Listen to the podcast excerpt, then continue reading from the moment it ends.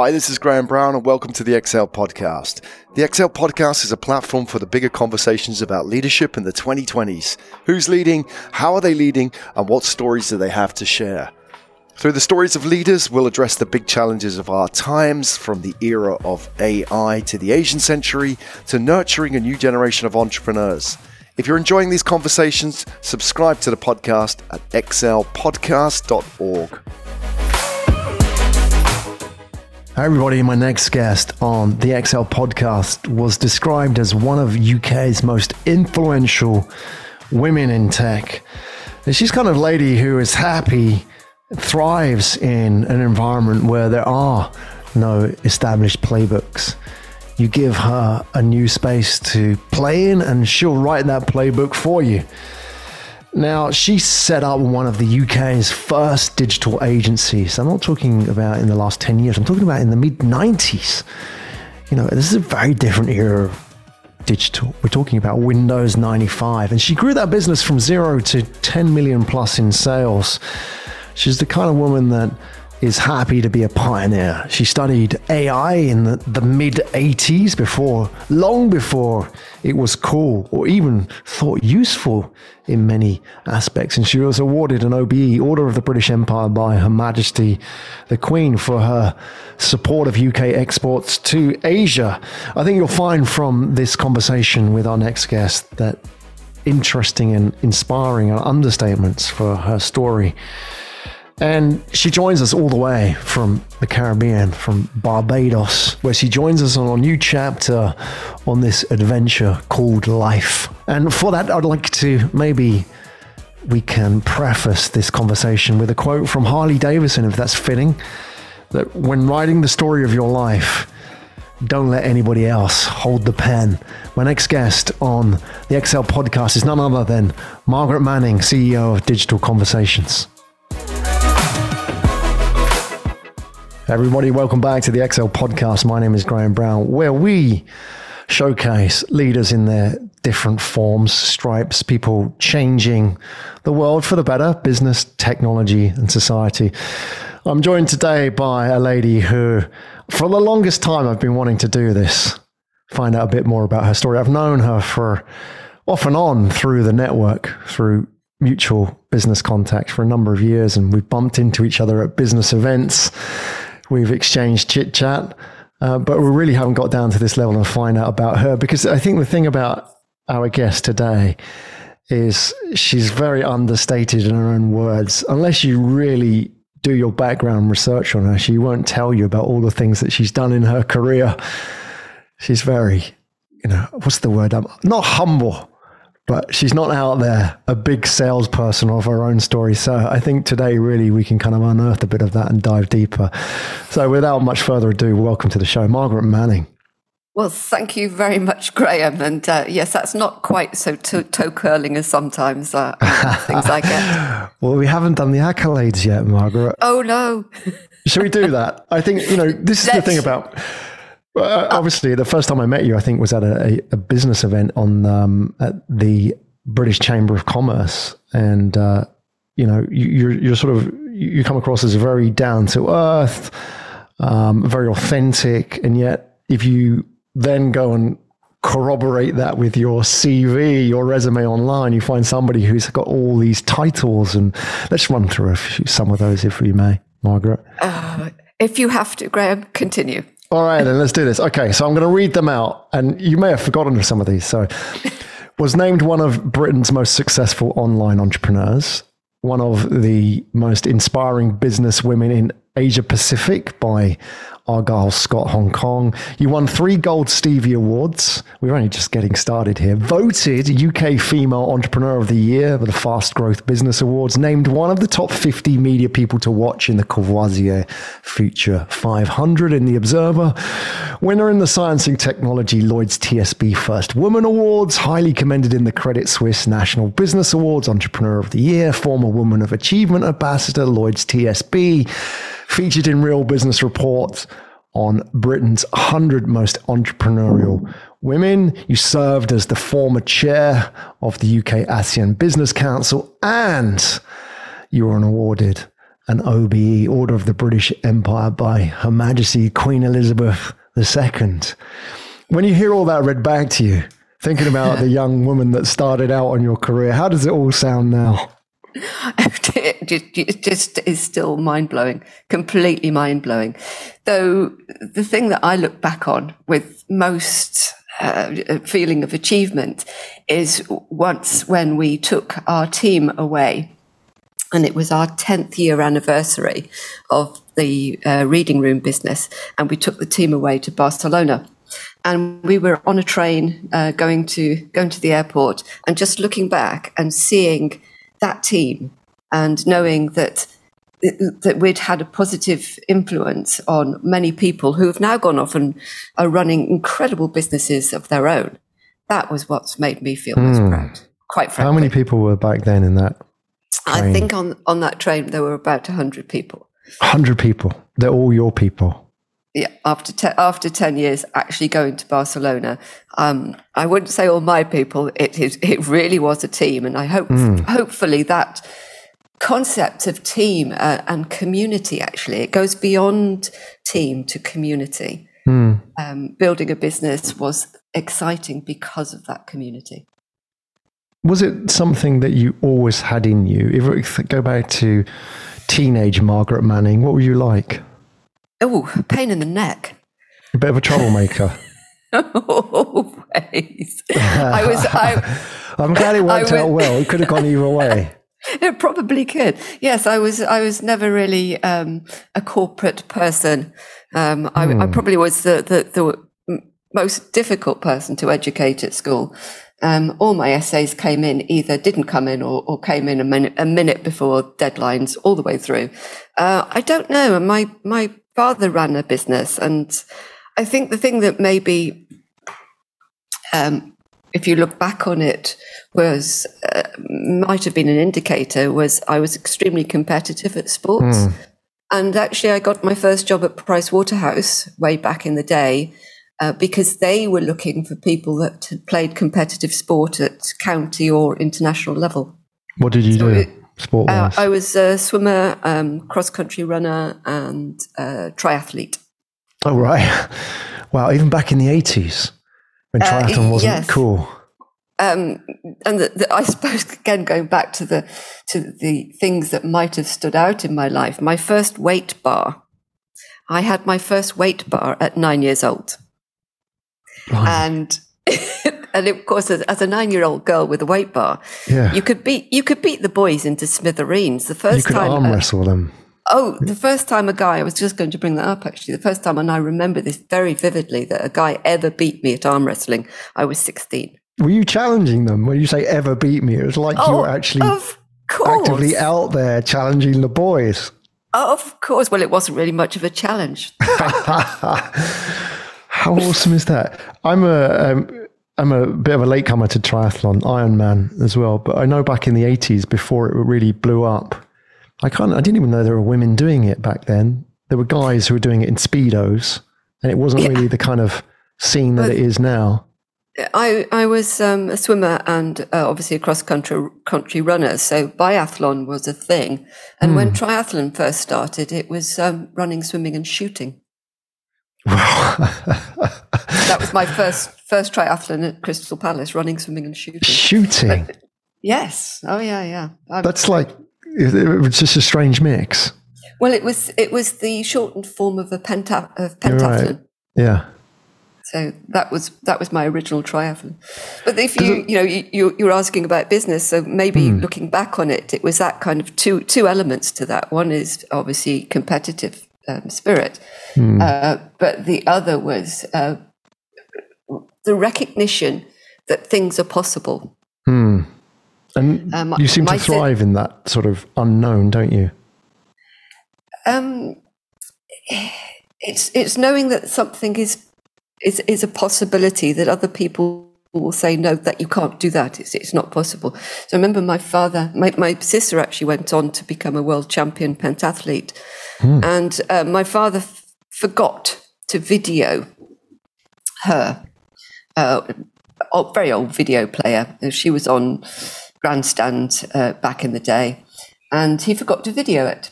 So he just rang up the BBC and asked them to repeat it. And, it, and that's always stuck with me. Yes. You know, nobody would think of even doing that. He was ahead of his time, of course. He could do that now. yeah. On. YouTube, right? Yep. Uh, yep. But not in those days. So they repeated it. Well, there seems to be this theme, and we'll get to it, that you have that pioneering spirit. You seem to thrive on the challenge of being in this space where there are no rules, no playbooks, and you may be the first to really plow a furrow in that space. And that's really reflected in your business career.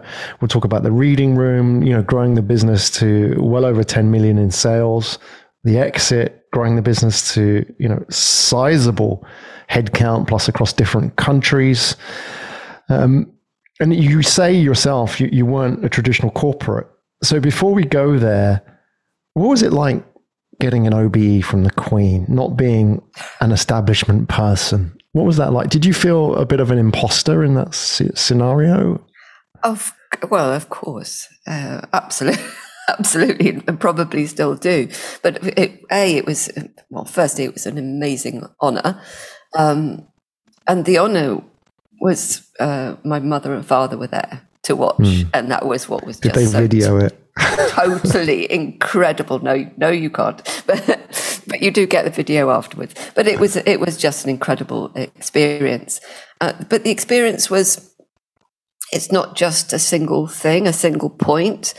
The team in uh, Singapore, when this was announced, when it was announced that I was going to get an OBE, um, took took the mickey out of me something terrible. Mm. Uh, but that was even more fun, I think. It, it just having that um, that t- again, that team spirit, the community, everybody participated, everybody contributed to that. It mm. it was an award not just for me, but for the team. Yeah, you are very humble in accepting these accolades as well. I know it's a team spirit and a team achievement, very much so, but without you, it wouldn't have happened. So I think, you know, there's a key player in that team as well.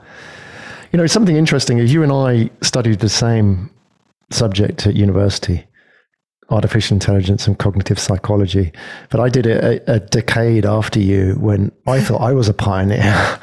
when I studied AI, Nobody had heard of it. So I don't know what that was like in the 80s studying AI and cognitive psychology. How did you even get into that? How did you even know that that was a thing to do? Uh, I was extremely lucky and I found a, a fantastic professor. He'd just been made a professor, very, very into um, computers and computer technology. And I was also very lucky in that I failed my uh, biology exams so many times that I got bored of them, completely trashed it, and started again by uh, learning computer science. So it was it was in the days when there was one computer on the campus. Yeah. Oh yeah. In the days programmed? of Fort, Fortran and punch cards. Yes, I loved it. Punch cards. That's like an old punch Bill card. Gates story, isn't it? I, know, well, the... yes, I, I am that old. Yes, please continue to rub it in, Graham. but I, punch cards, the, the, original stack. How about Absolutely. that? Were you? How and many women were on your course? Don't be silly. Just one. Just one. Yes. But uh, just, did you feel out of place with being the only woman there? Um, again, going back to sport, uh, I've always been used to being one one of the only women or mm. the only woman in the room, and uh, luckily, uh, I've got used to that because, frankly, Graham, that was many many moons ago, mm. but it it still happens. I was at a talk in Barbados um, talking about crypto, mm. and I was the only woman on the panel again. Uh, so although we would like to think things have changed, hmm. they haven't changed anywhere near as much as people think they have. Well, we'll come to that. There's a big part of helping companies, organizations, government even promote diversity and inclusion within their organizations because it's not as simple as saying get more women in. It's a lot of it is the subtle the subtle side comments you've probably been receiving since you were a teenager about being a woman in a man's world. They won't say it to you directly, but I'm sure there's the nudges, isn't it, that put women off and sort of guide them towards maybe second place. Whereas you seem to be a bit more annealed to that. You seem to almost, if somebody nudges you in that direction, you want to prove them wrong and make it work as a woman in a man's world. I, I wish that was the case, but I remember, I recall another uh, instance that pushed me very much into being an entrepreneur. I had a very good friend from uh, Price Waterhouse, and we both ended up uh, working for a bank. And there were two of us uh, looking to be promoted. Um, there was a position open, and he came to me and he said to me, Margaret, um, you're a friend, so I'm going to tell you this. I am going to do absolutely anything to get that position. And if that means uh, stamping on, on you or, or what you do, I'm going to do it. Hmm. And bless him, he told me. Um, I left. There was no point. I don't enjoy that type of political backstabbing or the political maneuverings of uh, that women do have to go through. And they suffer that i believe in the corporate environment much much more than you would do in an entrepreneurial world. At that point did you then make the decision to start your own business based on the fact you couldn't see the road ahead as a woman in the corporate world? Uh, frankly graham at that point i gave up it was too easy to, it was too hard to battle it. Hmm. You had, there were too many battles. Um, and having a second, knowing that you were not fulfilling your potential hurt. I can only hmm. put it like that. It, it hurt. Um, knowing that you could offer more to a business, not being able to be put into that position, uh, I went through another uh, situation of being very badly bullied at work. Um, you know, get back into your into your rightful place uh, type of scenario, mm. and I gave I gave up. Didn't the uh, inner triathlete want to fight that, or the inner arm wrestler, or was it just too big a challenge to take on at that time? You can't you can't change the corporate world alone. It's not possible. You just can't. And I'm not uh, the type of person that can sit there just chipping away and making no difference or very little difference whatsoever. Mm. And that was back in the 80s. And I would say that's exactly the same in today's corporate world. Yeah. And even in some places, I guess, like in small pockets of blockchain, it sounds as well that there may um, not be it's, it's a different sort of scenario. There are some situations where it is up to you uh, and your ability to um, make a success. And there are some situations where it's up to your maybe your willingness to play somebody else's game, mm, so to true. play those politics um, in order to make make a success. And I admire the women that take the alternative route. I could not do it. And I, hands held up. I couldn't do it. Do it. It must have been a blow to you then, surely. You, you realizing you couldn't actually do something for all your oh, life. It, you probably had never had that problem. Um, not, not quite exactly. I think there's always a, a case of not looking back with regret there was a point in time, again, a pivotal moment in my life where my younger sister um, beat me at uh, in swimming. she she she trashed me, absolutely trashed me, and uh, it was a pivotal moment for me in terms of my sporting career because at that point I recognised two things. Um, one, I was going to stop, and second, I was going to stop for the right reasons, which was I didn't want that success enough. I wasn't prepared to put in the mm. time and the effort uh, to continue to to to be what she became, which was a world champion. Um, and she put in, I mean, five, six, seven years of her life mm. um, to to make that great. I then went on and um, um did the same thing, but in business, I was prepared to put in that effort when I started the business. But I, I can make those, I was comfortable and still am comfortable with looking back and saying, I don't regret the decision that I, I, I gave up sport at that kind of competitive level. Hmm. I preferred to give up sport at a competitive level rather than play competitive sport at a mediocre level. That was a choice I made. Yeah, I, I can understand the driver in it.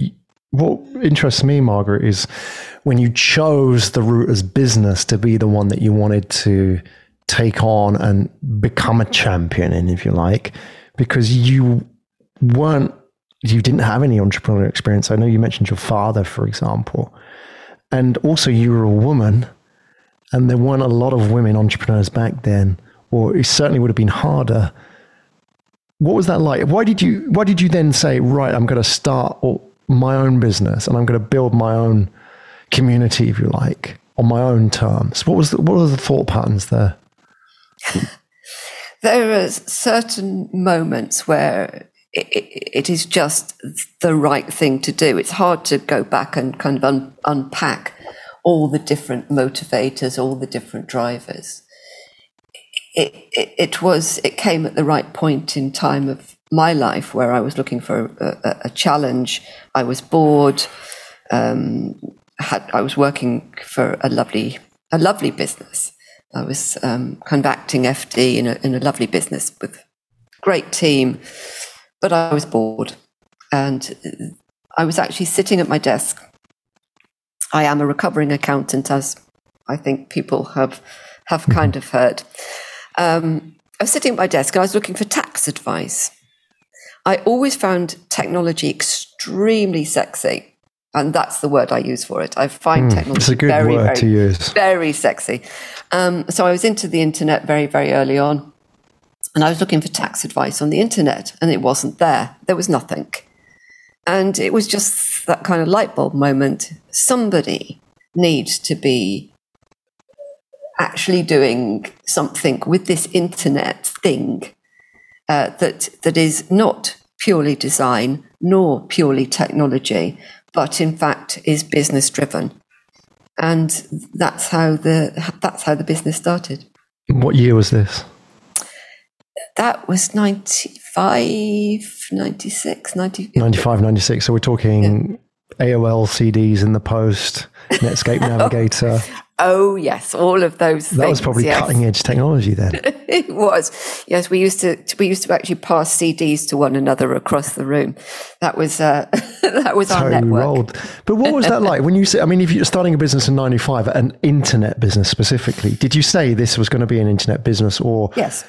Okay, yes. so that that was even more extreme because such things didn't exist then, really. Uh, there, there were uh, there were a few around, but the majority of them were either marketing businesses or technology businesses. What we wanted to do was something completely different, which is actually create a digital um, business that looked specifically at solving business problems. Mm. And it, it, was totally different. And frankly, there aren't a that, that that still is an unusual route to follow uh, most digital businesses either come from marketing or technology backgrounds. We came from more of a consultancy background. Um, we didn't have any marketing experience uh, in house. We didn't we didn't know how to run a digital advertising business. So we ran what we, we what I was uh, comfortable with, which was a digital consultancy. What's your business problem? How can we resolve it hmm. using digital technologies?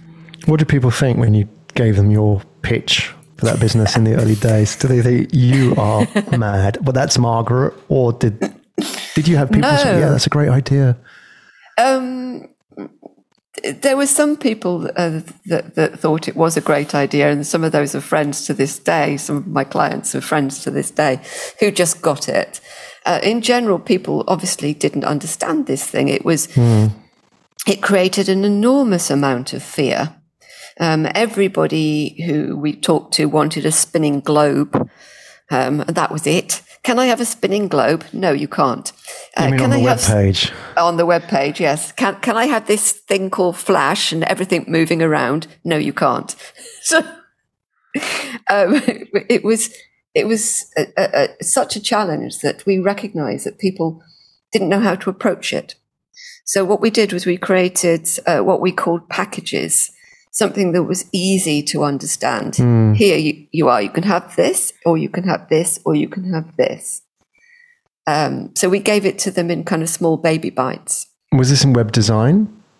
Uh, what it's what we were trying to do was to create, as I said, a, a way of solving business problems.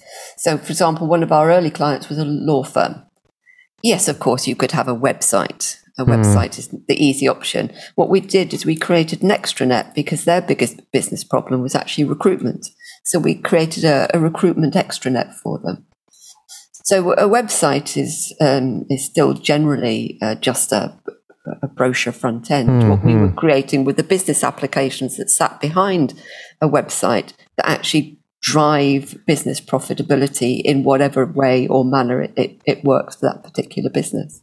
But you must have been pretty thick skinned, Margaret, because knocking on doors back then and even pitching these ideas to people I can't imagine the kind of rejections you would have got, or the, the those conversations just flying, the glazed eyes you must have got. I mean, now still, it's hard. But what was it?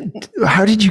I'm just lost for words. I can't imagine what it was like back in 95, 96 you know you got um, you got very used to answering the question uh, but the internet's going to go away isn't it but actually, no. People were, were, were generally extremely interested. Mm. There was more. Um, it was more that they were. There was obviously a lack of knowledge, and there was a, a degree of fear. But as soon as they thought saw that we were trying to help and work with them rather than try and bamboozle people with three letter acronyms and and that was part very much part of our strength. Mm. Uh, so there were far fewer of those rejections than, than, than you might think. Of course, there were some, uh, but in fact, most of them were quite amusing. So it was it was just kind of that pioneering age. It was just enormous fun, hmm. and there were uh, it was a very small community of people that were involved. Uh, we all got together. We we didn't see the other digital agencies as competitors. We saw them as friends. There were far, there was far too much work for chasing far too few experts. Mm. Um, and I'm really, really glad to, to have been part of that very early well, you, days. You helped build it as well. I think that's an important part of it. They weren't just uh, part of it. Yes, uh, I suppose the, the early stage businesses or the early stage agencies were very much part of creating uh, a, a, new way of working. Mm. And yes, it was great fun. And um, the, the, the, the, tech part of me, the process driven part of me, uh, was creating um, processes. We created an agile way of working long before Scrum ever uh, entered the arena. What was that? So we were we were just creating a very agile um, way of combining business technology, design, and creativity, uh, which I still think is is is pretty novel um, in the digital world. Uh, in order to make clients happy, comfortable in mm. this hmm. world where clients are very scared or fearful, uh, we had developed so many applications. It was the only one that they had developed. So we were trying to create a process that enabled us to help them get to the outcome that they wanted rather than um, launch something, da-dum, oh, that's not what I was actually after. Uh, so it was, um, that, that, was actually really great fun, actually creating uh, different ways of working hmm. and combining those two polar opposites, the marketing department and the technical department um, who often find the uh, the bridge difficult to cross. But I don't think you believe in departments, do you? Certainly not uh, in your uh, team. I don't, but with our clients, they had departments, and we had to interpret yeah. between those two, uh, which was again enormous fun. I was reading about how you hired people, and you mentioned something about, for example, your your unorthodox hiring procedures in the sense that you would hire people based on not necessarily their experience or their, let's say, CV more than experience. You would pick teachers and architects and people who just kind of had the right mindset as opposed to people who were digitally trained. How did that work out? That must have been a challenge because I imagine they, you know, it's a bit of a, you know, shuffle the pack to see what falls out, see what kind of people you get. Well, I mean, imagine if you're growing a team to 100 and you talk a lot about community and the, the environment and the culture, your hiring procedures would have been a big part of this. Tell us about that. How did it work out? Hiring, uh, hiring was a lot more difficult than than um, uh, than gaining clients. That's for sure. And I think this is something that I've learnt, and I wish I could go back and uh, kind of reteach my my uh, my very young entrepreneurial self is how to how to find the right recruits. I find it in, still quite amazing that the way that we hired uh, is is kind of was then and, and still is called unorthodox. Um, hiring based on the ability to learn and the right uh, community fit doesn't seem to me to be unortho- unorthodox. It seems to me to be common sense. And yet, even today, if you go to a recruitment agency, they will say, How many years of experience do you mm. need somebody to have in a technology that probably isn't going to be uh, there tomorrow? It's it seems to me to be much, much more logical to try and find out how how people learn, what what their appetite is for learning, uh, what their appetite is to be involved in an industry that is going through enormous change very quickly. Some people really enjoy that um, kind of roller coaster ride, the uncertainties, and some people hate it. And I learned over the years that there are various techniques that you can use. Um, and there isn't one size fits, fits all, but there are various recruitment techniques that you can use in order to find somebody's uh, wish for to work in an, a, a, business that is a roller coaster ride compared to those that would really prefer to work in a corporate environment. Hmm. Um, is that a simple so, question you can ask them, or is it a test?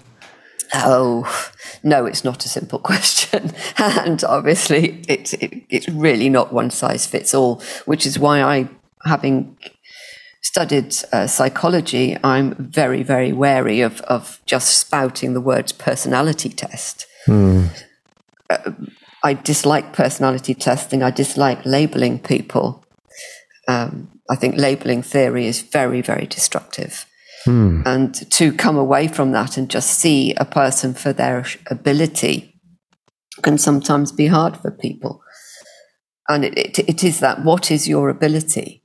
And your ability in a particular part of the business, not your ability per se. So, yes, it, it's a harder way to recruit. But as soon as you start re- looking at the world in that way, you can find some absolutely incredible people. Yeah, we see a lot now of corporates talking about diversity, inclusion. And these are good conversations to have. We're definitely moving in the right direction, aren't we? We're not there yet, but we're definitely shifting focus. And I think one of the real upsides now is there's a lot more acceptance about people for who they are and what skills they can bring to the team. There's still a long way to go, isn't there? Where you spend a lot of time working with corporates and advising them on agile cultures, inclusion. What's your take on if you could give us a, a, a, finger on the pulse of where we are in the corporate world, where acceptance of brilliant people, like you say, amazing people, do we still have a lot of work to do? As as you said that, I could feel this kind of um, almost anger welling up. Maybe, maybe, this this emotion certainly welling up. Mm. Um, just one week ago, I was lucky enough to meet uh, the head, the global head of one of the very large consultancy businesses. I would love to be able to give you its name, but I won't. Um, I, I just met this guy we were sitting there having a you know, glass of wine. And he started talking, oh, it just came up, you know, about, oh, what do you do? I've done this. Wow, that's amazing. Women in business, da da da. And the condescension that started pouring out of his mouth was, abs- I, c- I can only use the word disgusting. It was so condescending that I'm afraid I got up and I walked away. No way. Um, I did then take a walk around the block and, and, and come back, but it's it's just corporate speak. The majority of it doesn't go further than corporate speak. There's no recognition that we're hiring people for their ability it has to be we have a diversity and inclusion agenda. Well, mm. I'm hmm. sorry, if you were hiring people for their ability, you wouldn't need a diversity and inclusion agenda. You would just simply be hiring them for their ability. But you can't do that. So you have to whitewash the world and say, oh, we're into diversity and inclusion. Well, frankly, our business was never into diversity and inclusion. It didn't need to be. Thank you. Uh, absolutely right, Margaret. What can I say? I think you should have arm wrestled him and settled it there and then. I think that would have dealt with it. Uh, yes, I, I, I, I, actually, I was, I just couldn't believe it. I couldn't believe it. it, it you, you, you could have put a journalist in, in front of him, and the journalist probably would have just nodded. But mm. it, it wasn't it wasn't right. It was condescending. But was it done in a very nonsense. overt way, or was it the sort of the subtle digs? Because I'm curious about how these conversations. You know, I'm not a woman, so I'm never at this kind of receiving end of these nudges, if it, you like. It, it, wasn't. It wasn't the digs. It was that. It was the kind of comment that, oh, women are really good in some positions some positions. yeah, I would hate to. I, I, let's not go any further down that particular road. Uh, in, in some jobs, um, yeah. it, it, it was it, it, was his utter belief that he was doing the right thing. Hmm. It wasn't. It wasn't a, a, a, dig. It was more like some of my very best friends are women, kind of. Um, uh, uh, but I can understand situation. why that presses your buttons, given what you've done as well you know, you what you've achieved. It really, I think, one of the problems as well, though, Margaret, is role models and stories. I mean, the media plays a big part in this in promoting and propagating narratives, doesn't it? About what a successful business person looks like, what they sound like, how they talk, how they behave. And it's unusual to see women in that mix. Often. Uh, we see men not not necessarily because there aren't any, but because of what the media portrays as well. And it's like your stories don't get prominence. Um, th- that is, is in actual fact extremely true. The media makes obviously makes the news; it doesn't report the news. That was a, that was a thesis I did at university. Um, role models for women, yes, absolutely, they are vital. Uh, but I also think if you look at the world of, of work, it's not just the very successful people that need to, to be known about. It's the, it's the, it's, if you make if you make role models all about women who succeeded incredibly, mm. it will make everybody else feel inadequate and not actually take that journey. So there are very many uh, men running businesses or people running businesses that are just running a very good business. It doesn't all have to be about wanting to be Bill Gates. Mm. It, it, it, it's about just being accepted as a, a woman um, who is running a business. Again, going back to my former life, I was lived in a small village. Um, I was at the time reasonably successful uh, uh in my corporate world. I had a very nice car, um, nice sports BMW. I should probably shouldn't say that. That's not a very ladylike thing to drive, Margaret. It, and I'm sure well, you probably it, liked hearing that, didn't you? exactly. And I was, um, I, I, in that village where at 35, all the women basically, there, there was this thing you were starting to get old. Um, it, it was unheard of and it was not liked. Um, I had to leave. It was as simple as that. I was, I stuck out like a sore thumb in that, that kind of scenario. Um, and it, it, it, so it's not just the role models of a woman who's got all mm. sorts of accolades. It's just the acceptance that women can be in business, full stop. And I actually, it's one of the reasons I don't use the accolades very much. And I think there should be much more um, notice taken of women that are just running businesses, not necessarily women that are, are going to form the next Twitter. Yeah. Uh, here, here. I totally agree on that. It's it's almost like the it's like you say it's disempowering, isn't it? Because it makes celebrities out of these people.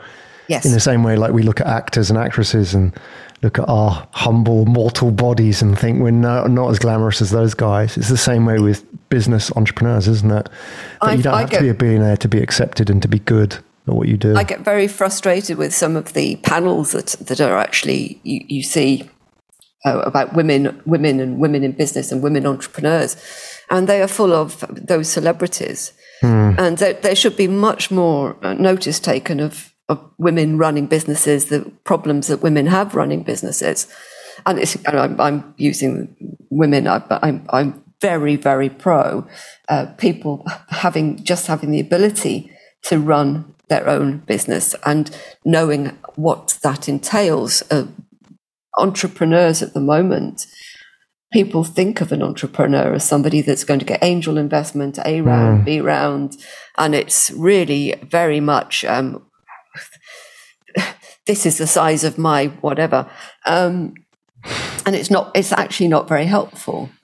The majority of economic activity is undertaken by small business, and that's what we should be promoting: the unsung heroes, the people with their sandwich vans, the mm the guys that, that are actually getting up and doing something. And that's the entrepreneurial spirit, not just those that are celebrity and have made their millions.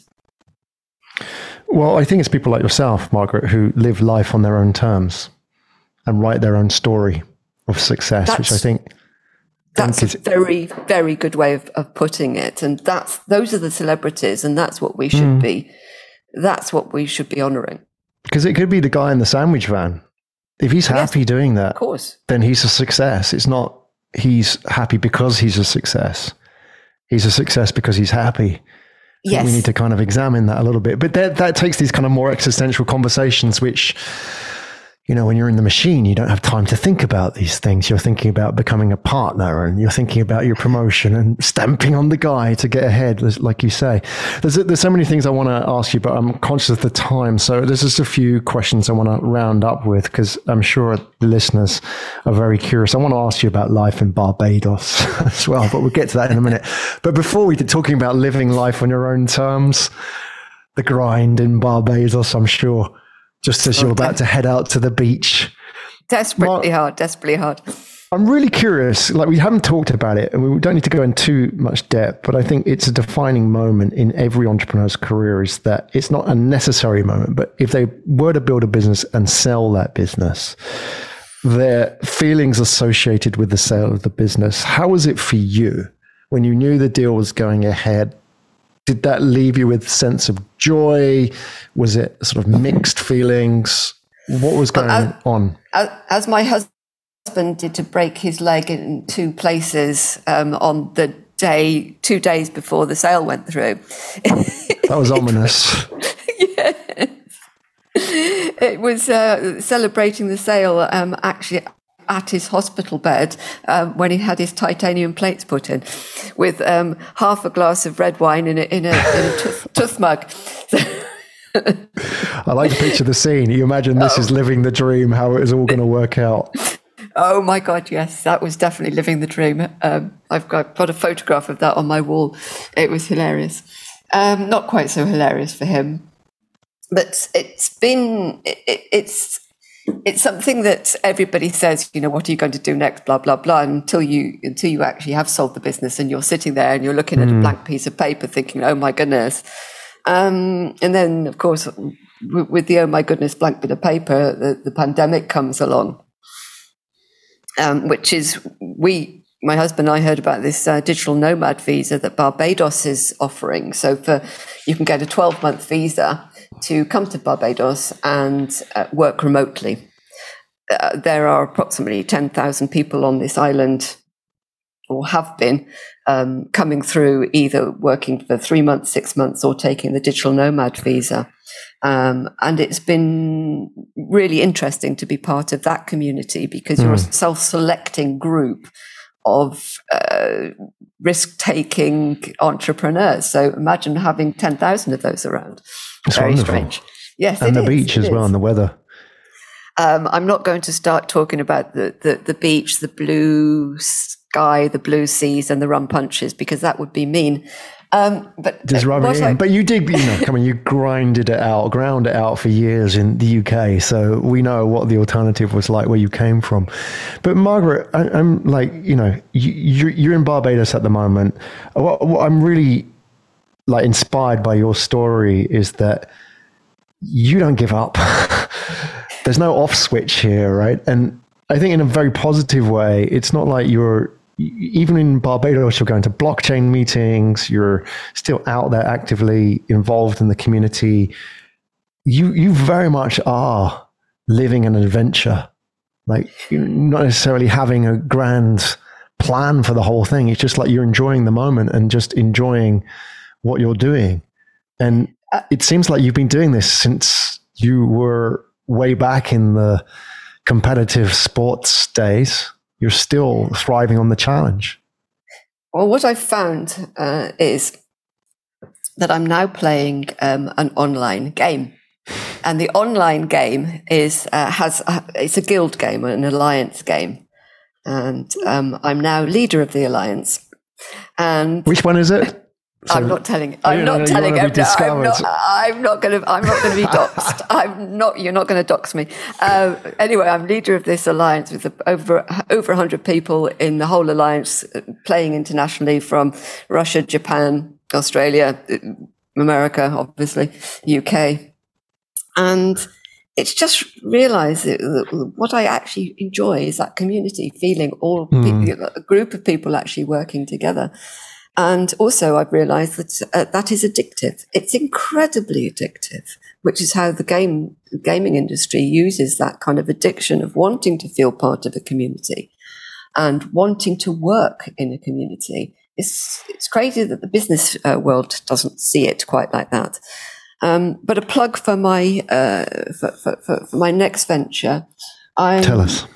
I'm I, been seeing that with Barbados and countries like Barbados, tourism can actually be extremely damaging. So, if we're looking for a more sustainable future, um, actually matching the needs of a country up to uh, the things that tourism tourists want, and then matching that back to the fact that many of us actually want to give back.